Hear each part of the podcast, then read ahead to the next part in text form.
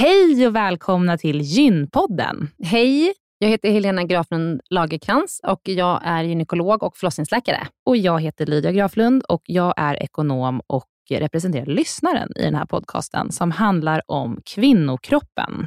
Det är vetenskaplig fakta om kvinnokroppen och det du hör i den här podden är det som man kan höra om man får träffa en läkare eller en barnmorska i ett eh, möte. Men ibland så bjuder vi in gäster som berättar om sina personliga erfarenheter och ibland är det också spekulation, men då är det verkligen tydligt att det är spekulation. Annars är grunden för den här podden vetenskaplig fakta om kvinnokroppen. Så är det. Hoppas att ni vill lyssna. Välkomna. Välkomna.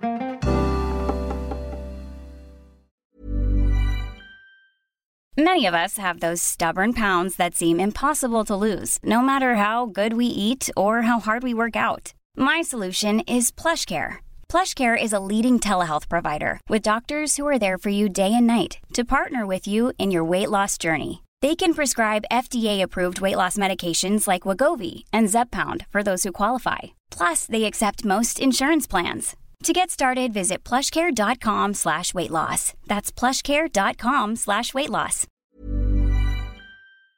Den här veckans avsnitt av Gynpodden är sponsrad av Care. Och Helena, det är ju det bolaget, vårdbolaget, som du och jag har varit med och startat, där vi erbjuder digitala vårdmöten med specialister inom kvinnovård. Precis.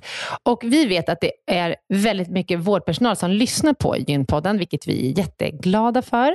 Och vi behöver alltid fler gynekologer till STKR. Så därför vill vi nu göra en shout-out till alla er som lyssnar där ute som vill vara med och förändra svensk kvinnovård.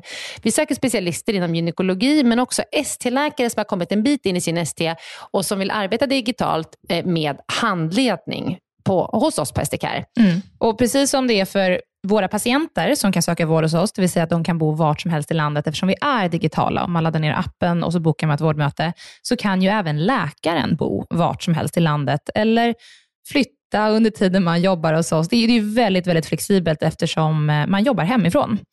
Och Jag tänker att det måste ju också vara helt underbart att som läkare kunna arbeta hemifrån och planera sin egen tid några dagar i veckan. Ja, verkligen. Och samtidigt vara med och förändra kvinnovården med kollegor som är otroligt drivna och engagerade. Det är jätteroligt att jobba på SDKR. Och jag tycker att det här är en häftig grej som vi gör just nu, att vi erbjuder gyn, äh, gynvård i hela landet. Och vilka är de vanligaste patientmötena du tar, Helena? Ja, men det är ju klimakteriet, eh, PMS, eh, mensbesvär. Och det är ju såklart Eh, ärenden och eh, diagnoser som går att hantera digitalt. Men vi remitterar också vidare när det behövs mm. Eh, och tar labbprover när det behövs mm. och så vidare. Mm. Så gå in på sdcare.com, klicka på jobba hos oss i menyn för att läsa mer och skicka in en ansökan. Tack så mycket. Tack och välkomna. Hej, välkomna till Gympodden. Välkomna. Idag ska vi podda om kvinnor som har kvinnliga könshormoner och ADHD. Mm. Det är en kombination som man inte har pratat sådär jättemycket om tidigare tycker jag. Förutom om man kanske har det själv, ADHD. Om man har det själv. Så tycker jag ja. att det pratas om det. Ändå hur man påverkas av ja. det. Ja. Men den kombinationen? Mm, absolut. bra. Och vi, vi har dubbelt upp här idag. Ja, och vi har precis vi har två superproffs. Vi börjar med Helena Kopp-Kallner. Välkommen! Hej, tack. jag har skrivit så här i mitt manus, behöver ingen ytterligare introduktion. Nej, då kan man lyssna på abortavsnittet, eller missfallsavsnittet eller preventivmedelsavsnittet. Men kort, mm. Helena är överläkare på kvinnokliniken på Danderyds sjukhus och så är det docent på KI och forskar mycket om preventivmedel, eh, aborter, säkra aborter. Med mera. Mm. Och du har varit, bra sammanfattning. Bra sammanfattning. Och du har ju varit här hos oss och poddat flera gånger och det är några av de mest uppskattade poddavsnitten. Mm. Lovely att du är här. Vi älskar dig så mycket. Och så har vi faktiskt en ny gäst som heter Lotta Borg Skoglund. Välkommen. Tack så mycket. Lotta, du är ju också out and about. När man googlar på dig så eh, alltså det kommer upp så mycket klipp och artiklar och så, så att man märker ju att du har ju någonting att berätta för världen och det är du ute på ett mission känns det som. Ja, men det tror jag. Ja, mm. det, och det gör ju du på ett alldeles strålande sätt. Du är specialist i allmänmedicin och psykiatri. Ja. Och du är forskare, mm. föreläsare och författare. Mm. Och så har du skrivit böckerna ADHD från duktig flicka till utbränd kvinna. Mm. ADHD på jobbet om forskning, hjärnan och strategier mm. och svart bälte i föräldraskap. Ja. Har, skrivit, det- har jag fått med dem då? Ja, jag skrev innan, innan Duktig flicka så skrev jag en bok tillsammans med Liria Ortiz som heter Lyssna din tonåring. Också. Den Mm. också. Mm. Och så, har, så jobbar du som psykiatriker på en mottagning här i Stockholm? Ja. Med psykiatri? Smart inte allmän psykiatri. medicin. Nej, smart psykiatri. Mm. Mm. Tack snälla för att du är här hos oss. Ja, Lydia, har du något att tillägga här och nu eller ska vi bara Kring, köra kring på? allas utbildning och vilka böcker de har skrivit och sådär. Jag kan tillägga att jag är ekonom. Det vet vi redan. Nej, Okej. jag tycker vi kör. Vi kör igång. Mm.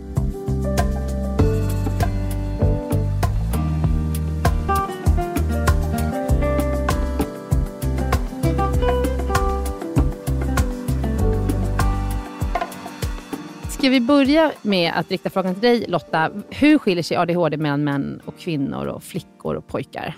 Det är en jättebra fråga. Hur mycket tid har vi? Kan Ja, vi börja precis. med vad ADHD är? Ja, men vi kanske ska börja med Two vad ADHD minutes. tycker jag. Ja. Elevator pitch Ja, men den korta versionen av vad ADHD är, det är ju livslånga funktionsnedsättande symptom på hyperaktivitet, impulsivitet och ouppmärksamhet. Men det säger ju typ ingenting om Nej. en människa. Nej. Så om man ska förstå vad ADHD är, så måste man gå bakom de diagnoskriterierna. Man måste titta utanför diagnosboken och man måste börja försöka förstå vad är det för underliggande svårigheter man har Mm. när de här eh, beteendena då, som vi kan se eller som vi kan märka hos oss själva tar sig uttryck som eh, det som vi tänker kring ADHD.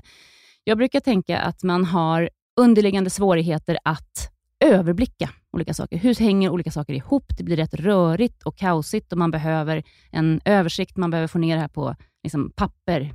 Eh, Mm. I allt från liksom, vardagen till det stora livet på jobbet eller i skolan. Mm. Och så har man svårt att reglera olika saker. Man har svårt att reglera energi, motivation, eh, känslor, humör, sömn, aptit. Mm. Och så har man svårt att filtrera. Man har svårt att stänga ute allt det bruset, allt det, alla de intrycken som vi bombarderas med hela Mm. tiden, varenda dag, från omgivningen och från våra egna kroppar. Och Då Mhm. kommer vi ju in på hormoner till Mm. exempel. Jag har fått höra att, eh, att det är en skala Mm. På hur mycket, men är det det? Ja, man har ju ADHD eller så har man inte ADHD. Men, Ja. men alla de här sakerna, det, det sägs nästan självt att det finns ingen som är eller inte är impulsiv. Nej. Eller är Nej. eller inte är koncentrerad. Mm. Utan vilka vi letar efter, vi letar efter de som befinner sig så långt ut på en normal fördelningskurva. Mm. Och Då kan man säga ja, på en skala. Mm. Mm. Som, som gör att det blir svårt att leva livet så som vi har organiserat Mm. livet idag. Till Mm. exempel skolan, till exempel arbetslivet. Mm. Och på andra sidan av den skalan är ADD, eller hur? Mm. Eller? Nej, egentligen Nej, inte. inte alltså, ADD, det här är ganska bra att vi tar upp det i början, Mm, tror jag. mm, Därför att det, man hör ofta liksom att, jag glömmer ofta att berätta liksom om att jag föreläser om båda två. Jag Mm. pratar om ADHD. För Mm. vi gör liksom ingen större skillnad på det, vi som jobbar med det här. Det är samma utredning, det är samma liksom, sätt att diagnostisera och det är samma sätt att behandla. Så ADD är egentligen bara ADHD utan hyperaktivitet. Mm, Men. Man kan ju ha en ADHD-bild en del av livet och så kan man ha mera av en ADD-bild i en annan del av Mhm. livet. Och, så att det är inte så eh, Att du är strikt. ena eller andra? Liksom. Nej, utan vi tänker oss att det kan vara bra för den enskilda personen att kunna säga att jag har mer av en ADD eller jag har mer av en ADHD. För det säger någonting om vad jag kanske har svårt med eller vad andra ser Mm. Mm. eller inte ser. Mm. Men det säger ju inte egentligen jättemycket för mig, mer än att, mm, att eh, man behöver återigen då leta bakom. Mm. Vilka saker har du svårt med? Mm. Kan man säga så här Lotta, att liksom ADD det är ADHD utan att man ser det utanpå individen, att de har den här Mm. motoriska oroligheten och hyperaktiviteten, men att ADD-personerna har ju kanske det mera inne i sin hjärna, Ja. den här hyperaktiviteten. Mm. Det, och Ja. det, om vi skulle liksom börja diskutera det här, vad är skillnaden på tjejer och killar och Mm. eh, kvinnor och män, så diagnostiseras ju flickor och kvinnor oftare med ADD. Mm.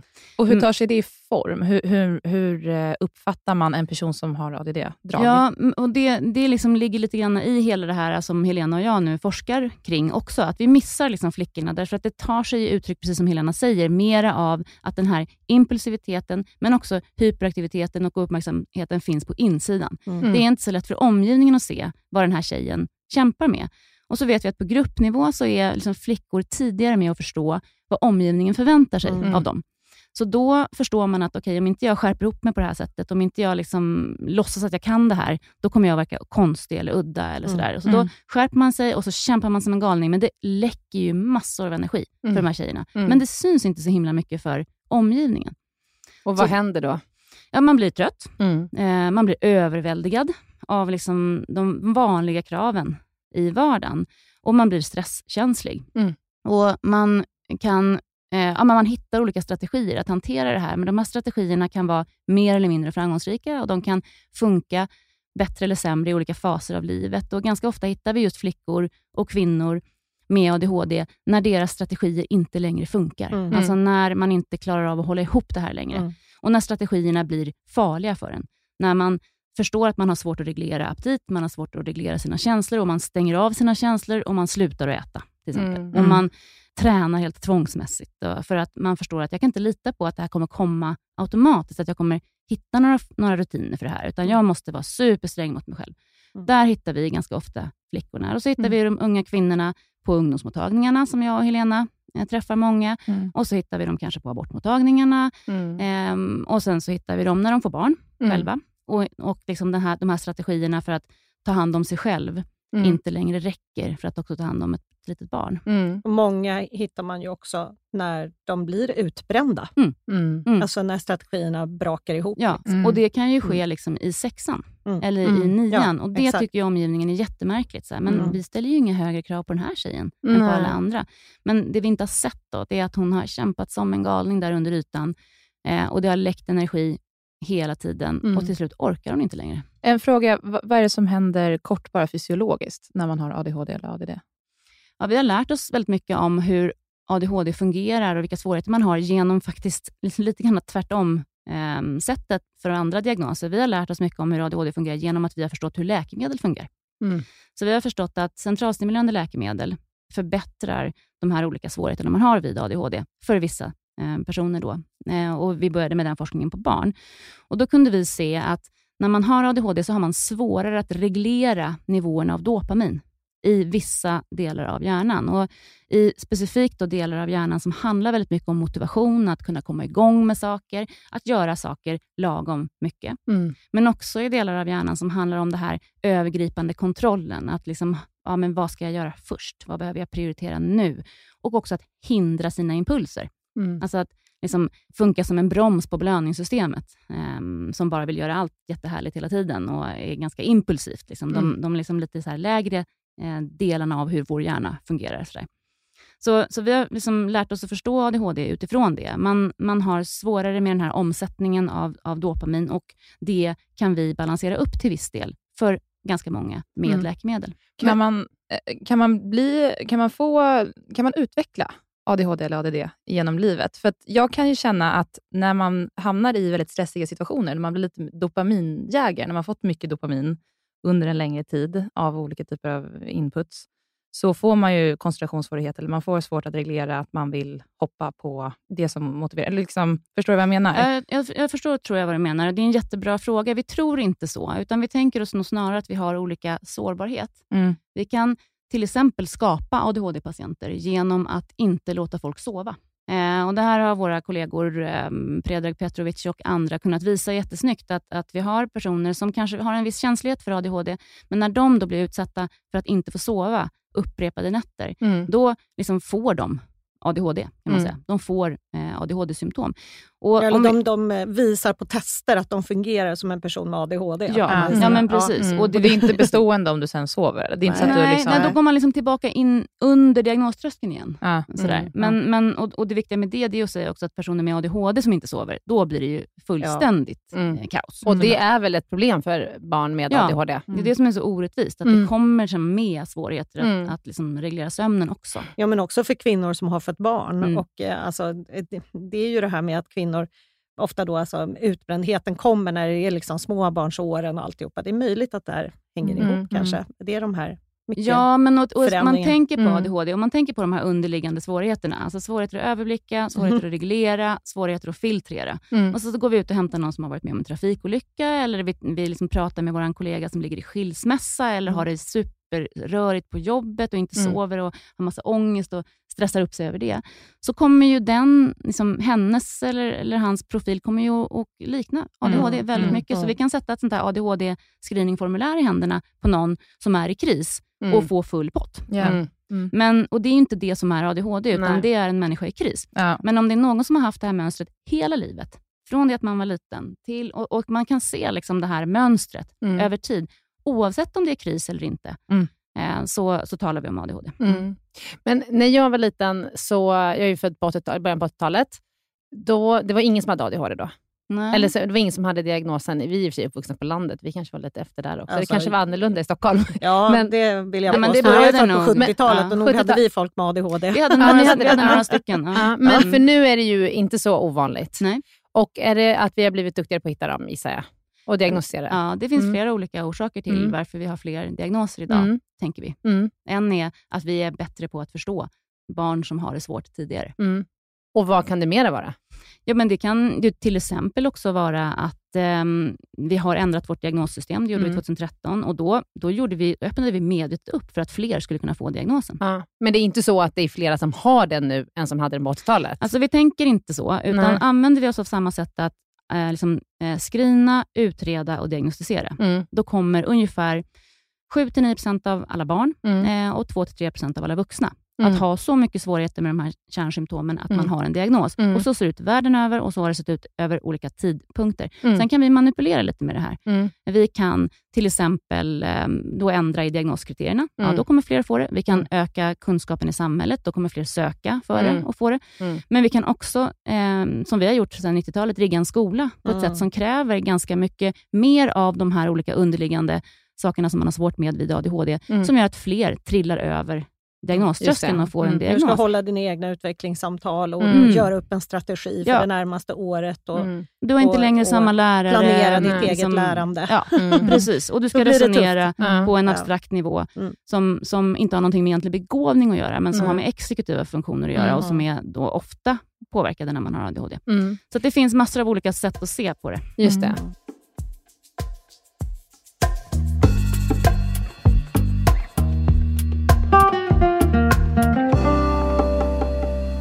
Men du Helena, var kommer du som gynekolog in här? Nej, men det som eh, jag och, Lotta liksom, eh, eh, gemensamt eh, ser, det är ju framförallt då att, för vi håller ju på med unga kvinnor, jag menar jag är gynekolog, du håller ju på med killar också, Mm. men, men, men jag är ju gynekolog, så jag håller ju mest på med, med kvinnor. Och det vi eh, gemensamt ser, det är ju just att de här unga kvinnorna med ADHD råkar väldigt illa ut. Särskilt när det kommer till reproduktionen. Mm. Alltså det här med att, att eh, dels utsätta sig för sexuella risker. Eh, de kvin- unga kvinnor med ADHD drabbas oftare av könssjukdomar. De blir mer sexuellt utnyttjade. De har fler oplanerade graviditeter.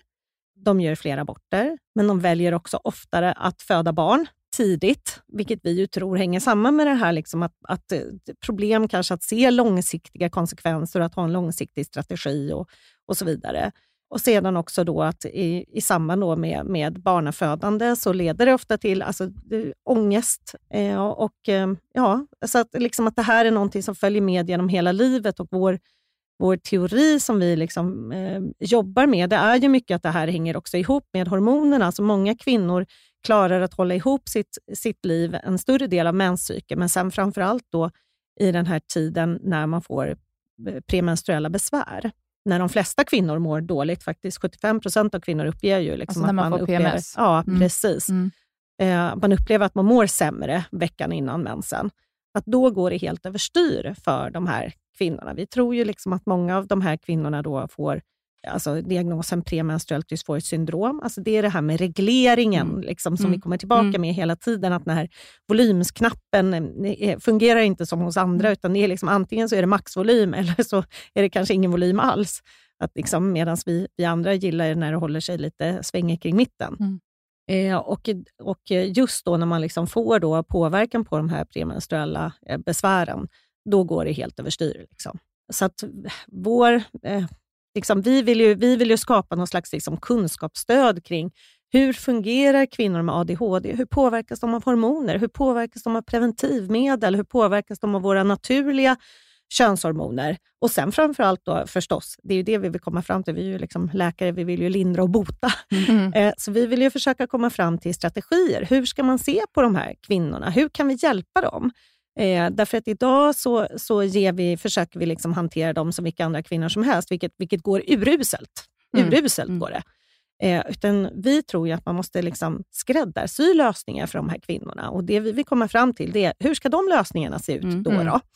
Mm. vad, vad har de här kvinnorna för behov? Hur kan vi tillfredsställa de här behoven? Vad kan vi ha för verktyg?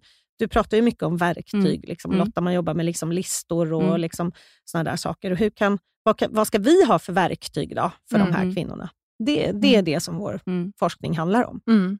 Det som är så häftigt med vår forskning- tycker jag också, det är liksom att vi har mötts på golvet på Ja. något sätt. Och vi har insett att vi träffar samma tjejer. Ja. Mm. Du sitter och kliar i huvudet och bara, varför funkar inte preventivmedlen? Mm. Och, och jag sitter och tänker samma sak. Sådär. Varför säger alla mina tjejer med ADHD att de inte tål p-piller? Mm. Och så frågar jag dig, så här, Helena, tål man inte p-piller då? Eller? Ja, det där måste vi titta på. Mm. Mm. Men hur är det då? Tål de inte p-piller? Nej, men det är ju det vi inte vet. Nej. Mm. Nej, och det är, eh, däremot så, så är ju vår känsla också att, att de här kvinnorna upplever betydligt mer biverkningar än Mm. andra. Mm. Och Då är frågan så här, upplever de mer biverkningar eller är det hur de här kvinnorna kan hantera biverkningarna? Mm. Är det här, liksom, som du säger, bruset? Mm. Att de inte kan filtrera bort bruset, att de agerar också på impulser. Och Sen så kanske kvinnor utan ADHD de tänker så här, Jo, men alltså, jag förstår ju nu att vill jag inte bli med barn, då får jag ta det här eh, preventivmedlet. För att det är ändå värre att bli med barn än att ta preventivmedlet. Jag tänker långsiktigt, jag vill inte bli med barn just nu. Eh, jag ska ju studera och sen ska ju jag kanske, ja du vet, man har hela livet planerat. Medan liksom tjejer med ADHD bara, ja, jag vill inte bli med barn, fast nu har jag fått ett preventivmedel och det tycker jag inte om. Då tar jag inte det. Och Mm. sen så kommer liksom inte nästa tanke, vad Mm. händer då? Jo, då kan jag ju bli med barn. Mm. Nej, men där, där det kanske inte funkar. Det är liksom definitionen Eh, på impulsivitet. Ja. Man tar beslut baserat på för lite information. Precis, Mm. Och exakt. man tar beslut i stunden Ja, mm. utan att, att eh, alltid klara av att tänka flera led exakt. framåt. Ja. Mm. Och då är frågan så här, men är det mera eh, biverkningar eller är det att man känner efter mera? Och i sådana fall, om det nu är mera biverkningar eller upplevda biverkningar, vilka preventivmedel är då bäst? Vilka Mm. ger minst biverkningar för de Mm. här Mm. eh, tjejerna? Har du en tes där? Nej, men jag, jag, alltså, vi, vi har väl ganska gemensamma teser, Mm. tror jag. Nämligen till exempel att det här med att, att, em, att ta ett piller varje dag, då påminns man ju verkligen om att nu tar jag ett piller varje dag. Eh, och Det är också väldigt lätt att sluta. Eh, och Då kanske man ja, påminns om de här biverkningarna hela tiden, att det skulle vara lättare att ha ett, ett preventivmedel som man inte behöver tänka på varje dag, att man liksom lite glömmer bort att man har det.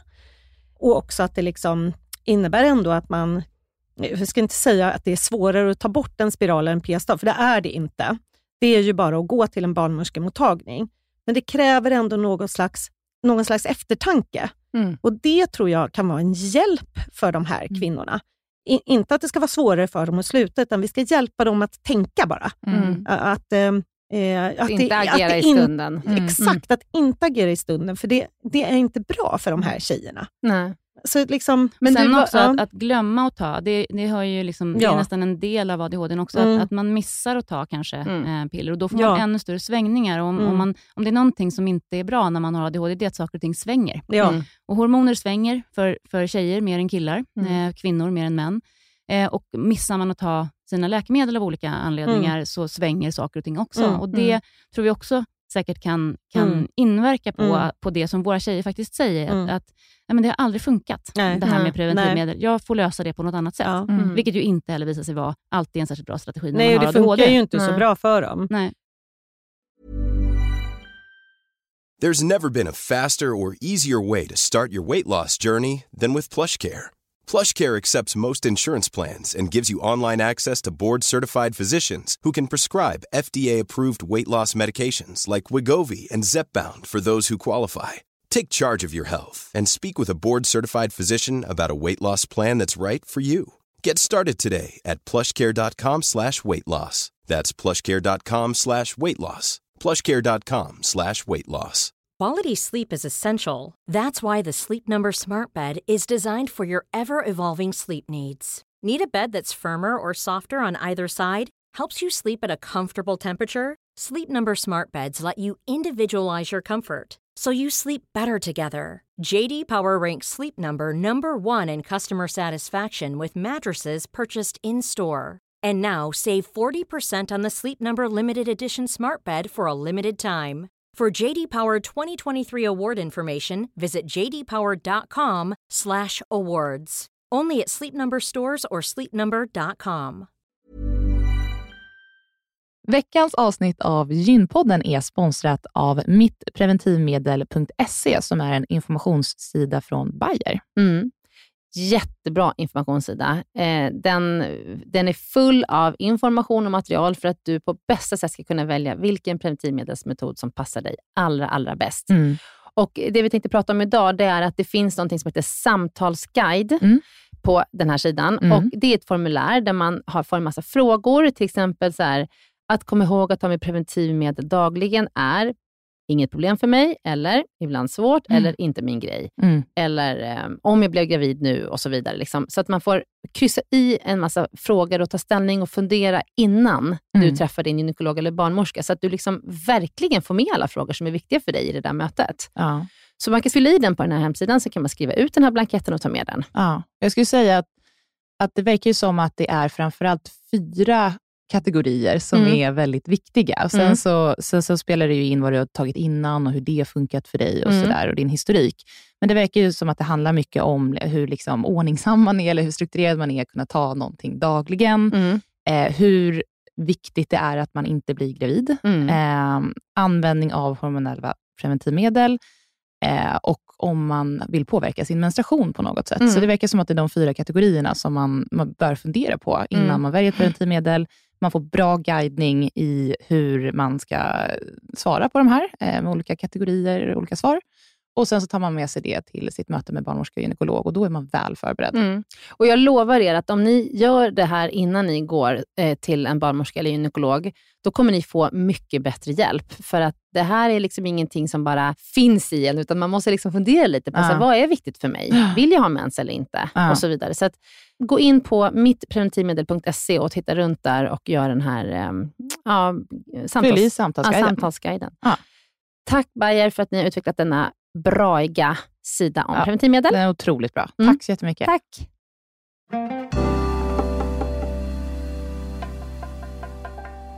Eh, Helena, kvinnor och tonåringar med ADHD har flera graviditeter, Mm. både i tidiga år och kanske senare i Mm. åren, och eh, gör flera aborter, det Mm. så, på våra abortmottagningar. Ja, Och ehm, är det här ett problem, så att säga? jag tror att det är, eh, det är definitivt, tycker jag, ett problem att de väljer att föda fler barn som tonåringar. Mm. Alltså barn ska inte få barn. Och särskilt inte när man har problem med impulsivitet och planering och utförande. Liksom när man, och särskilt när man är ung, när man dessutom är tonåring Mm. och dessutom har ADHD, då tror inte jag att det är en bra idé att föda barn. Nej. Det måste jag ändå Nej. verkligen säga. Nej, men och jag, jag tänker så här, jag, jag vill ge er cred, Mm. alla er eh, på gynekolog, eh, gynekologsidan och alla Mm. på... För sve- svenska ungdomsmottagningar har varit oerhört framgångsrika med att förskjuta åldern för barnafödande. Mm. Och Det gör inte vi på moraliska skäl. Inte för att vi tycker att det är sämre att bli gravid när man är 19 än när man är 29.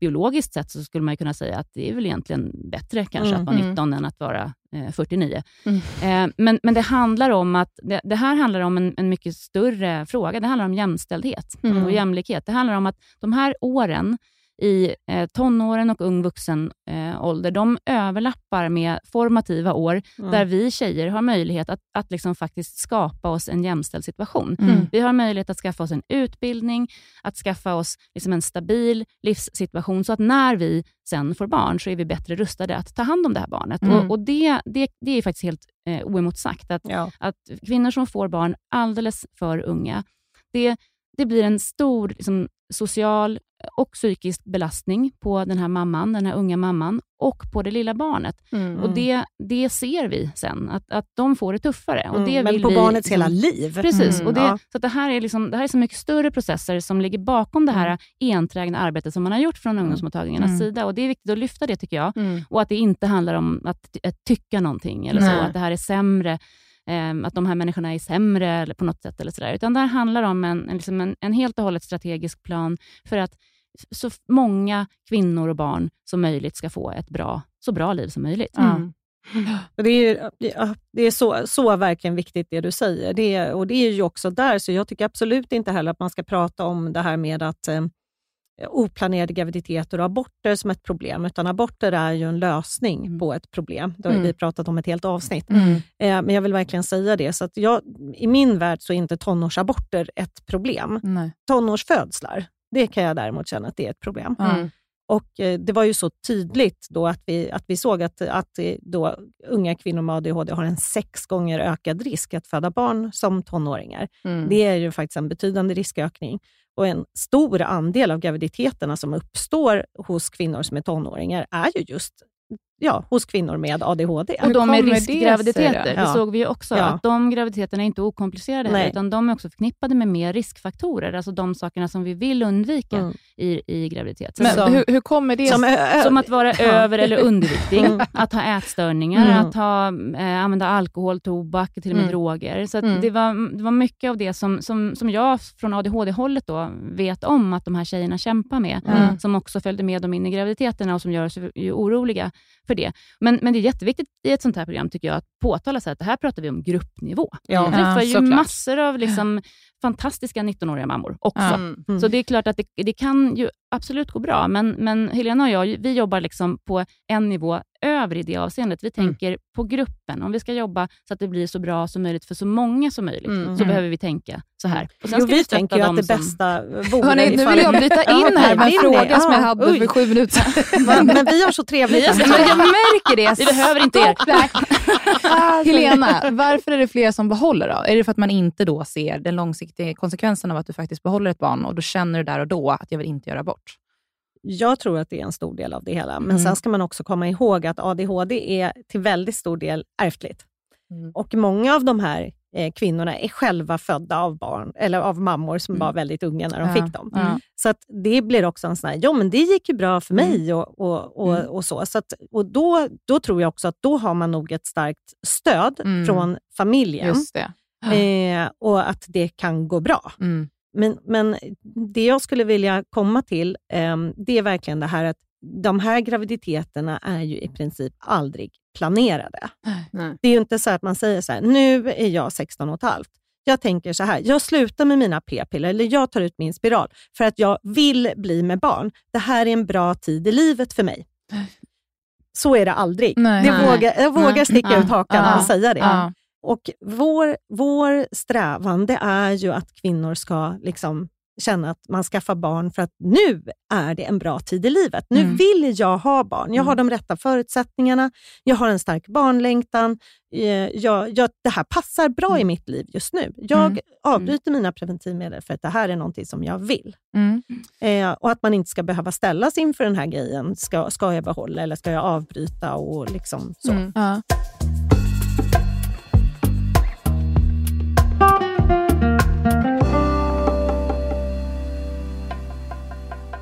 Jag har en, en kvinna i min närhet som eh, har ADHD och går på ADHD-medicin, som Mm. funkar jättebra för henne. Mm. Nu har, jag tror att hon fick höra att hon måste gå av den för att eh, bli gravid.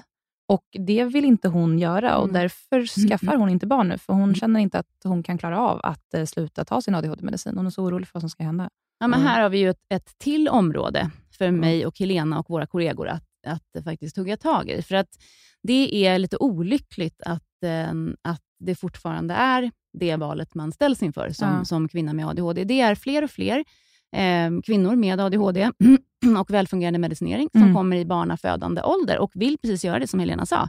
Nu är det ett bra läge för mig att, att skaffa barn och det är dit vi vill att de här tjejerna med ADHD ska komma. Mm. Ja. Eh, och när de gör det då så möts de av, eh, som en kvinna som jag eh, träffade nyligen, som kom och sa att ja, nu har jag varit på mödravårdscentralen och de sa att jag måste göra abort för att jag har blivit gravid och jag har haft mediciner och det har nog skadat fostret. Eh, och Sen gick jag till min psykiatrimottagning och då sa de, ja, men du har ju ADHD, är det verkligen så bra idé att du skaffar barn ändå? Så det kanske är abort ändå som är det bästa läget. Och Det är ju oerhört olyckligt, när det ändå finns en hel del bra forskning idag och mer kommer. Ja, På att det är- okunskap. Ja, det är okunskap och det Ja. är ett eh, så här, lite subjektivt tyckande Ja. från den personen man möter och det Ja. tycker jag är väldigt olyckligt Ja. och lite otäckt. Så Och hur där- ska man göra Det är så gamla, gamla sanningar. Ja, men Folk bryr sig precis. inte om att uppdatera sina kunskaper Nej, men och sen så bara Man kan ju det berätta här. om det senaste då, Mm. för det här påverkar ju hela hennes liv. Ja, men det är nu. klart att det gör. Och Ja. vi, har, vi har jättemycket bra forskning och jag jobbar tillsammans med en gynekolog där vi följer de här kvinnorna och ser att det går alldeles utmärkt och, och liksom också lutar oss mot den forskningen som finns. Och Ja. Vi vet att, att eh, för många går det alldeles utmärkt att fortsätta att medicinera under eh, graviditeten och eh, man kan behöva överväga lite grann kring doser och, och vilka preparat man står på. Och vissa Ja. preparat ska man inte använda för där saknas det tillräckligt mycket underlag än så länge. Ja. Men, men jag känner mig fullständigt trygg med att följa gravida kvinnor med ADHD genom sin graviditet Ja. och, och eh, småbarnstiden och eventuell amning om man väljer det. Så var ska hon vända sig nu då? För att nu har ju hon fått felaktig information då egentligen och väljer ju då att inte skaffa barn just nu. Nej, men hon har fått den informationen som vi läkare, där vi eh, är som bäst. När vi inte vet så gör vi ingenting. Mm. Eh, när vi blir osäkra och eh, inte liksom, känner att vi har eh, något svar att ge, för det vill vi gärna kunna ha sanningar Mm. på allting, så då lutar vi oss tillbaka i det säkraste alternativet, nämligen att göra ingenting. Mm. Eh, och Det drabbar våra patienter väldigt Mm. mycket. Det ser ut som att Eh, Helena vill säga någonting.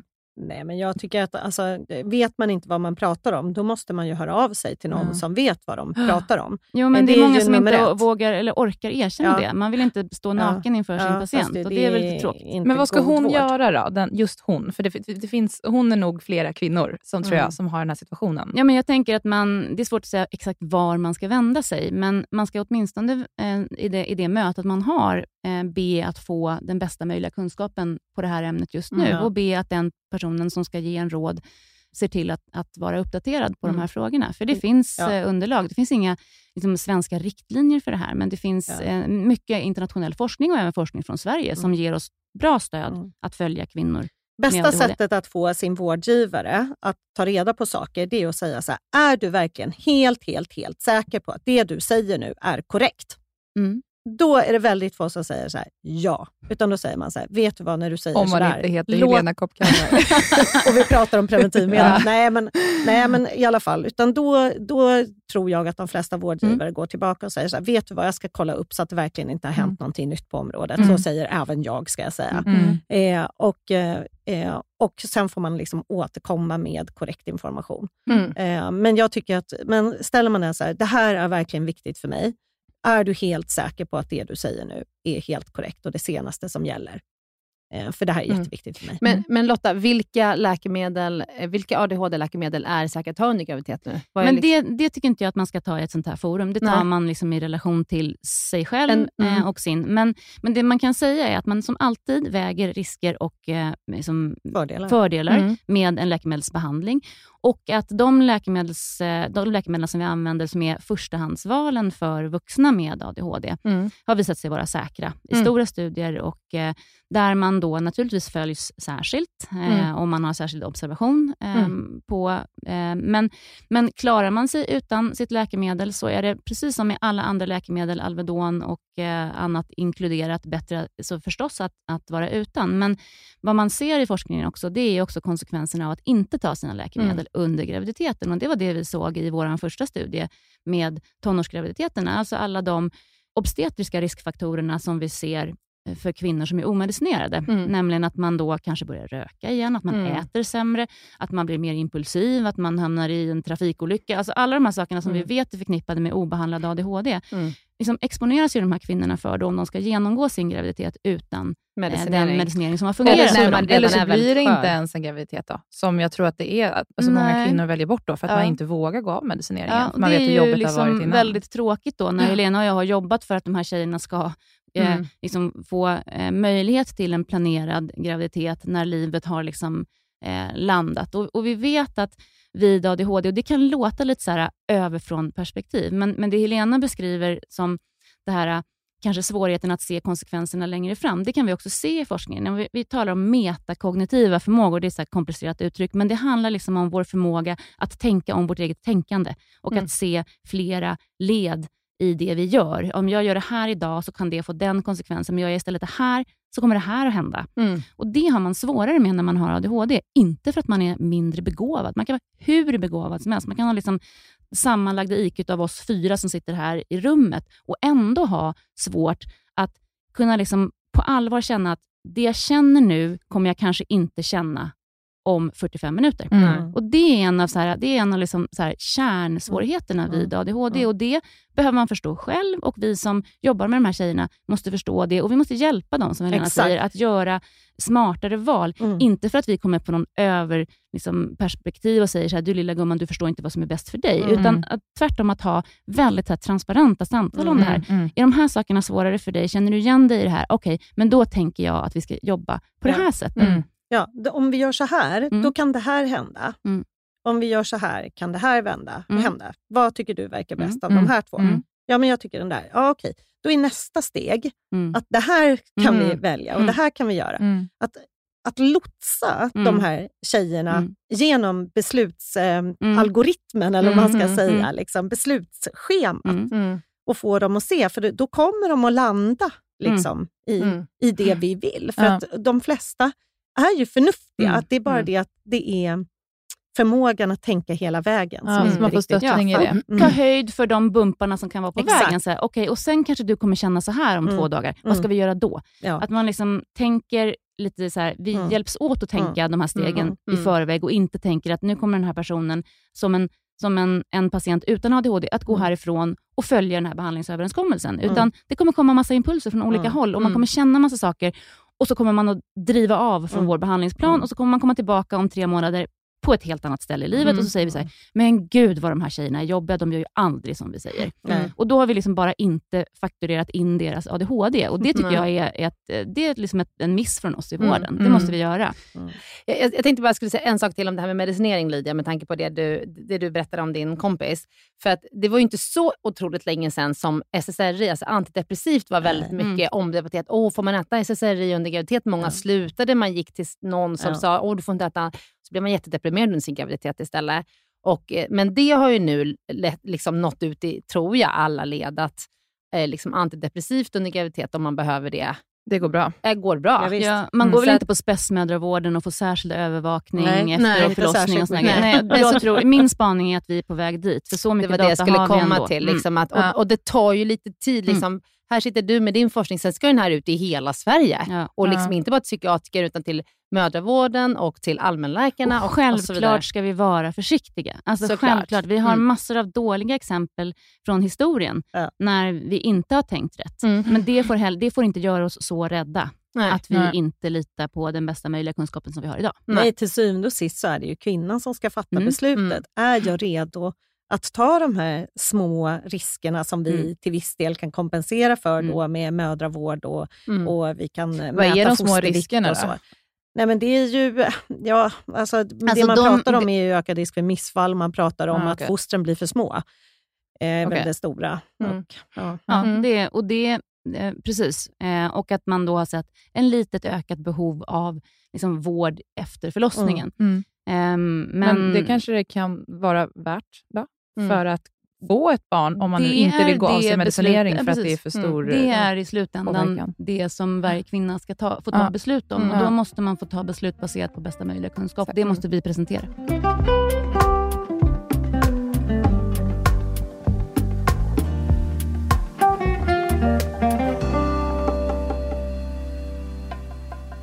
När vi började prata om det här podcastavsnittet så, så tänkte jag mycket liksom fokus hormoner, menscykeln, ADHD. Jag tycker vi varit inne lite på det. Att Mm. man har, man har svårare att, mm, att, le, att må bra under sin eh, lutealfas, alltså från ägglossningen till mensen, Mm. om man har ADHD. Är det någonting mera som man liksom kan lyfta där?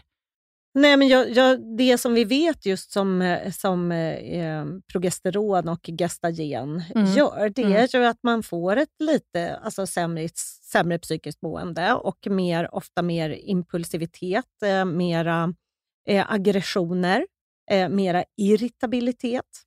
Och det, det är ju, ja, I princip är det ju negativa känslor. Det finns ju Mm. ingen som säger så här, åh, veckan innan mens, då mår jag verkligen toppen. Alltså det existerar, den kvinnan existerar inte. Mm. Utan det är alltid så här att det är negativa känslor som kommer. Och då, jag tycker det säger sig självt på något vis att har man då bekymmer med den emotionella regleringen, vilket är särskilt vanligt hos kvinnor, man undrar egentligen om det är ett utslag för att, eh, för att kvinnor då har mera PMS. Mm. Liksom. För man pratar om kvinnor så pratar man just om att ADHD har väldigt mycket symptomet emotionell instabilitet, det vill säga man har svårt att reglera sina känslor. Att Mm. Det är ett inslag just hos kvinnor. Mm. Eh, och Då undrar man ju liksom så här, vad, vad är hönan, vad är ägget? Är det att man har eh, ADHD som gör att man har problem att reglera sin emotionella instabilitet i den här fasen?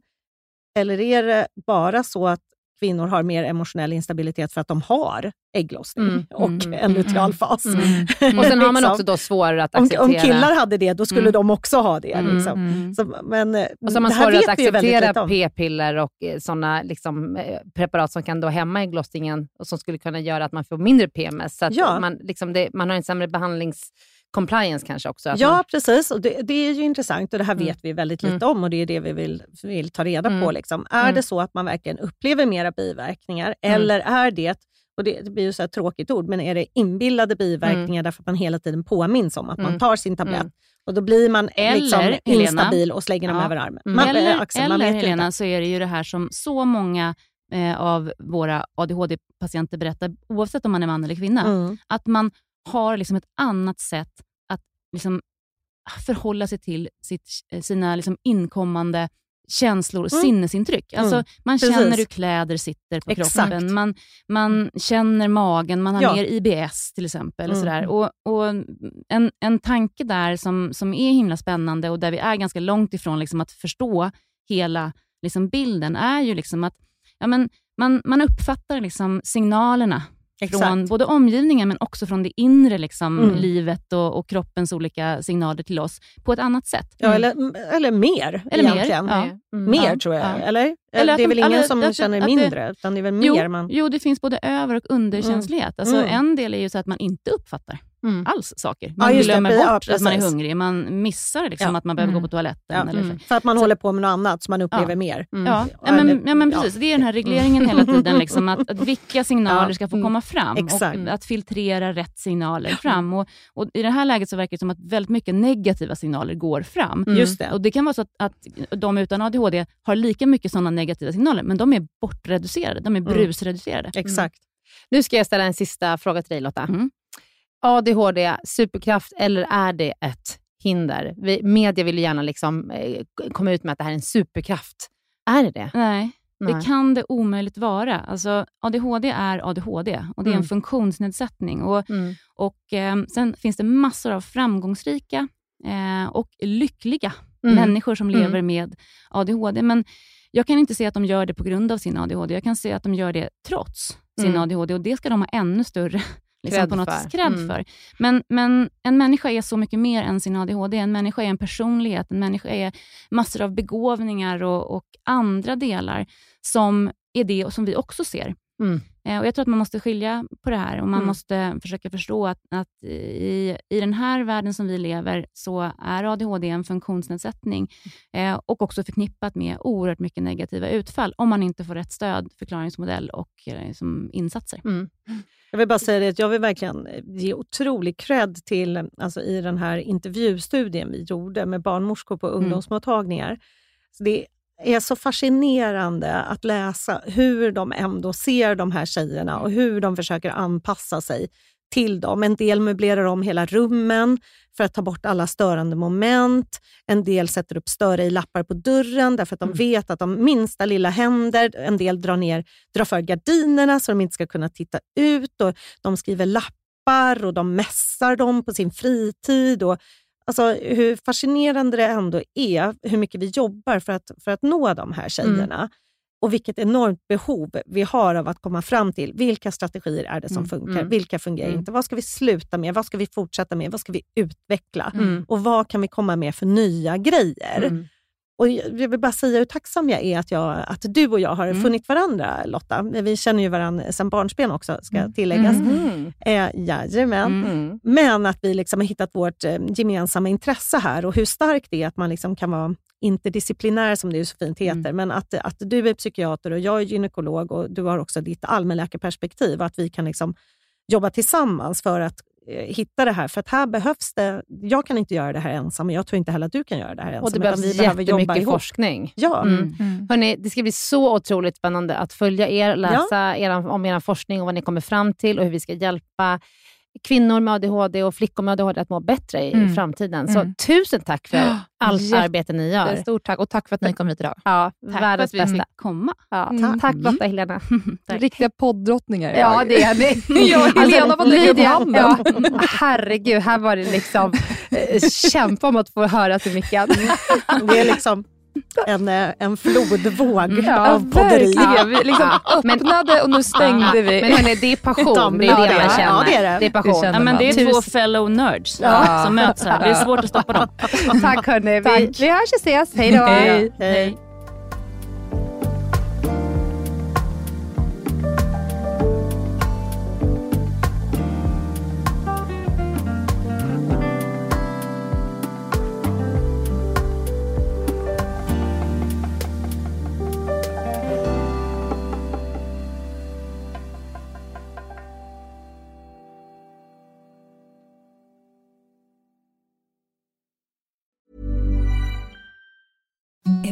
The softest sheets you've ever felt. Now imagine them getting even softer over time. That's what you'll feel with Bowl and Branch's organic cotton sheets. In a recent customer survey, 96% replied that Bowl and Branch sheets get softer with every wash. Start getting your best night's sleep in these sheets that get softer and softer for years to come. Try their sheets with a 30-night guarantee. Plus, get 15% off your first order at bowlandbranch.com. Code BUTTERY. Exclusions apply. See site for details.